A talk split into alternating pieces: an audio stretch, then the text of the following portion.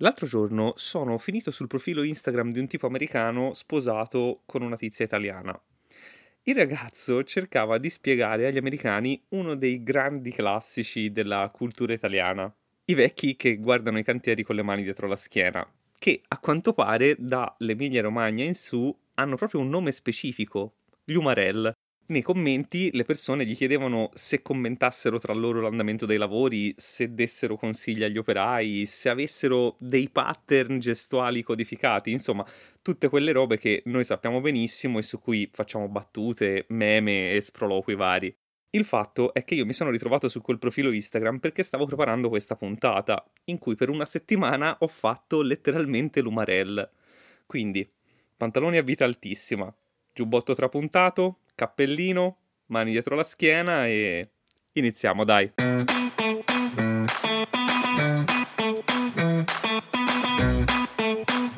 Clac. Tra le altre cose, un podcast.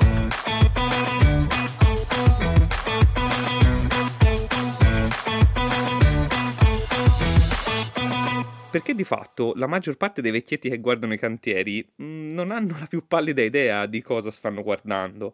Non ha nessuna importanza che si stiano gettando le fondamenta di un palazzo o sistemando un marciapiede o mettendo a terra i binari di un tram. Quella roba lì non è che gli interessi molto, gli interesserà poi, quando sarà finita, per potersene lamentare perché ai miei tempi qui era tutta campagna quello che affascina, quello che fa andare in un posto dove nessuno va di proposito se non è un addetto ai lavori, piantandosi lì per ore con le mani dietro la schiena, è il processo, è tutta quella sfilza di gesti, passaggi e strumenti che si susseguono, modificando qualcosa che si conosceva in qualcosa che apparentemente non ha nessun senso fino a quando non lo acquista.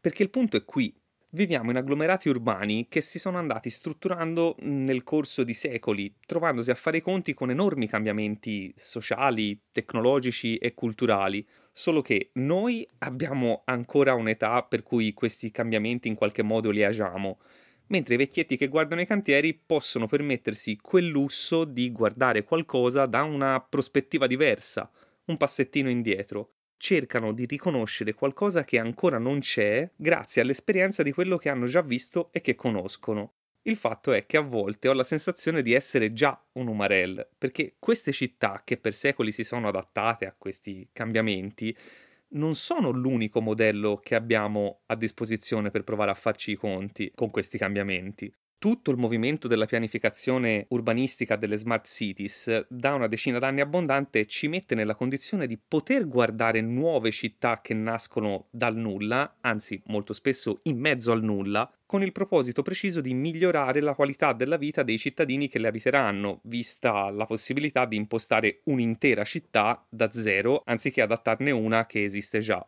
Una prospettiva diversa, proprio come quella degli Umarell una città che nasce sotto i nostri occhi, sotto tutti i migliori propositi legati alla sostenibilità della costruzione, all'impatto delle sue emissioni, alla qualità della vita di chi la abiterà. Mettetevi il cappellino da anziano e mani dietro la schiena. Welcome to Mazda City, the city of possibilities. A daring and evolutionary journey to build the world's most advanced and sustainable community. A city we're shaping with an eye for a better future. Mazda City è solo l'ultima in ordine di tempo ad aver annunciato la costruzione di una moschea in grado di ospitare 1300 fedeli e totalmente costruita a impatto zero. Questo annuncio, che di per sé può sembrare una notizia positiva in assoluto, in realtà rientra all'interno di un progetto di Smart City ad Abu Dhabi, che dal 2006 cerca di sviluppare un modello urbanistico a zero emissioni. Con un investimento di 22 miliardi di dollari, Masdar è una città costruita interamente con materiali di recupero in cui le normali auto non potranno circolare. Saranno sostituite da 2500 navette a emissioni zero che effettueranno 150.000 itinerari al giorno.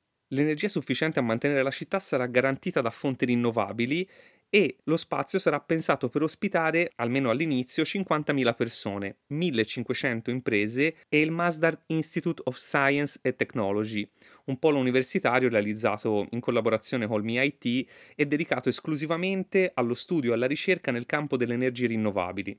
Quindi Masdar mira a essere uno degli sviluppi urbani più sostenibili del mondo. Una figata. E come sta andando?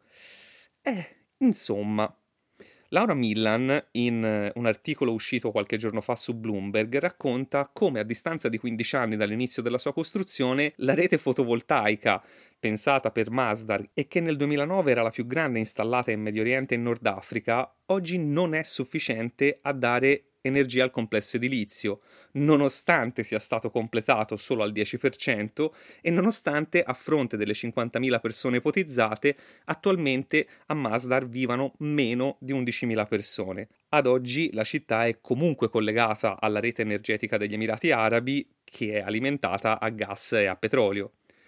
Ma se Masdar è un cantiere un po' deludente, nella provincia di Tabuk, in Arabia Saudita, ce n'è uno di appena 26.000 km quadrati, di cui ultimamente si parla molto. Neom, cioè Neo Mustakbal, Nuovo Futuro, è un'enorme megalopoli annunciata nel 2017 dal principe saudita Mohammed bin Salman, un complesso edilizio pazzesco e avanguardistico, pronto per il 2025 e organizzato in 10 regioni di cui al momento solo 4 sono note. Sindala, un'isola che affaccia sul Mar Rosso e che sarà dedicata al turismo, Oxagon, un complesso industriale galleggiante a forma di ottagono e che sarà dedicato alla manifattura e alla ricerca e poi ci sono i due quartieri più controversi. Del primo non sono sicuro sull'accento, quindi lo dirò in un modo e poi eventualmente mi correggerete. Troiena, o Troiena, o Trochena, o Trogena, non lo so, è la location che è stata individuata per ospitare i giochi invernali del 2029. Sì, in Arabia Saudita e chiaramente questo non può non sollevare perplessità sull'impatto che la costruzione di impianti sciistici artificiali potrebbe avere sull'ambiente circostante, ma ancora più controverso è il quartiere residenziale, The Line. Questo è il progetto di cui in genere si trova di più sui giornali e sui media. L'idea è quella di costruire una città verticale che si sviluppa su una linea di circa 170 km e che dovrebbe poter ospitare 9 milioni di persone entro il 2050. Pensata per evitare completamente l'utilizzo dell'auto, tutti i servizi principali saranno raggiungibili in 5 minuti a piedi, mentre una rete ferroviaria da 512 km h permetterà di attraversare l'intera città in 20 minuti. Un quartiere che vale la pena di seguire, no? Beh sì, perché il 2029 è dietro l'angolo, per buona pace di quelli nati nel 1999 e che per allora avranno 30 anni. Attualmente il distretto individuato per i giochi olimpici invernali mm, non esiste, mentre The Line sta facendo i conti con diversi problemi logistici ma soprattutto etici. I ruoli chiave del progetto The Line hanno un turnover altissimo, molti degli ingegneri e architetti che arrivano attratti dal progetto e ovviamente dalle paghe faraoniche lasciano i lavori riportando un ambiente di lavoro molto più che ostile. L'amministratore delegato di The Line, Nadmi Al-Nasr, una volta ha detto che guida i dipendenti come schiavi e quando muoiono io festeggio. Se però questo è qualcosa che potevamo immaginare, la situazione più critica per The Line viene evidenziata dall'ONU, che ha denunciato Neon per lo sgombro forzato di membri della tribù Oitat dai territori su cui dovrebbe sorgere il complesso. Un membro Oitat è stato ucciso dalle forze saudite, mentre altri 15 sono stati rapiti e condannati al carcere e tre di loro sono destinati a essere giustiziati. Tutto questo per arrivare ad appena due palazzine completate. Ma il vecchietto che guarda i lavori dentro di me sta guardando in maniera molto attenta quello che sta succedendo con Telosa, un progetto urbano annunciato da Mark Lore, ex CEO di Walmart, che ha immaginato una città del futuro in grado di ospitare 5 milioni di persone entro il 2050 costruita in un deserto non ancora individuato, ma che plausibilmente potrebbe essere quello dello Utah o del Nevada o dell'Arizona. Telosa prende il nome dal greco telos, scopo. Mark Lore infatti non vuole limitare il progetto alla costruzione di una città con materiali sostenibili e ad impatto zero, ma ha immaginato un modello economico definito equitism, In questo sistema tutto il territorio della città sarà di proprietà di una fondazione gestita dai residenti e man mano che il valore del terreno aumenta, la fondazione potrà vendere o affittare lotti e utilizzare questo denaro per finanziare i miglioramenti della città. L'idea di fondo è che con questo sistema, se la città sta meglio, i residenti stanno meglio. Ora, oltre alle legittime perplessità relative al sistema economico di una città in mezzo al deserto, in questo caso il problema maggiore risulta essere l'approvvigionamento idrico. A differenza di Neom e Masdar City, che hanno già i loro problemi, ma almeno sono nei pressi del Mar Rosso e del Golfo Persico, Utah, Arizona e Nevada non hanno sbocchi diretti sul mare o sull'oceano. Costruire una città nel deserto nel bel mezzo di un momento di generale innalzamento delle temperature potrebbe portare le infrastrutture idriche esistenti a un livello di stress molto elevato. Quindi, se vi va di venire insieme a me a guardare questi cantieri, magari continuiamo a parlarne, perché non sono gli unici che in questi anni si stanno sviluppando sviluppando in aree completamente vuote. Inoltre, secondo me, potrebbe essere interessante di tanto in tanto dare un'occhiata a come le nostre città stanno recependo alcune delle innovazioni immaginate da queste megalopoli utopiche. Io questi cantieri continuerò a guardarmeli. Voi che dite? Magari fatemi sapere se vi interessa il tema, tanto mi trovate qui, con le mani dietro la schiena. Ci sentiamo venerdì. Alla prossima!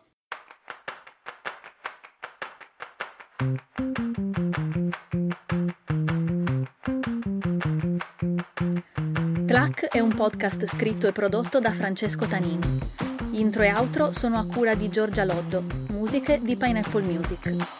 Per scriverci podcast.tlac-gmail.com oppure Instagram tlac.podcast.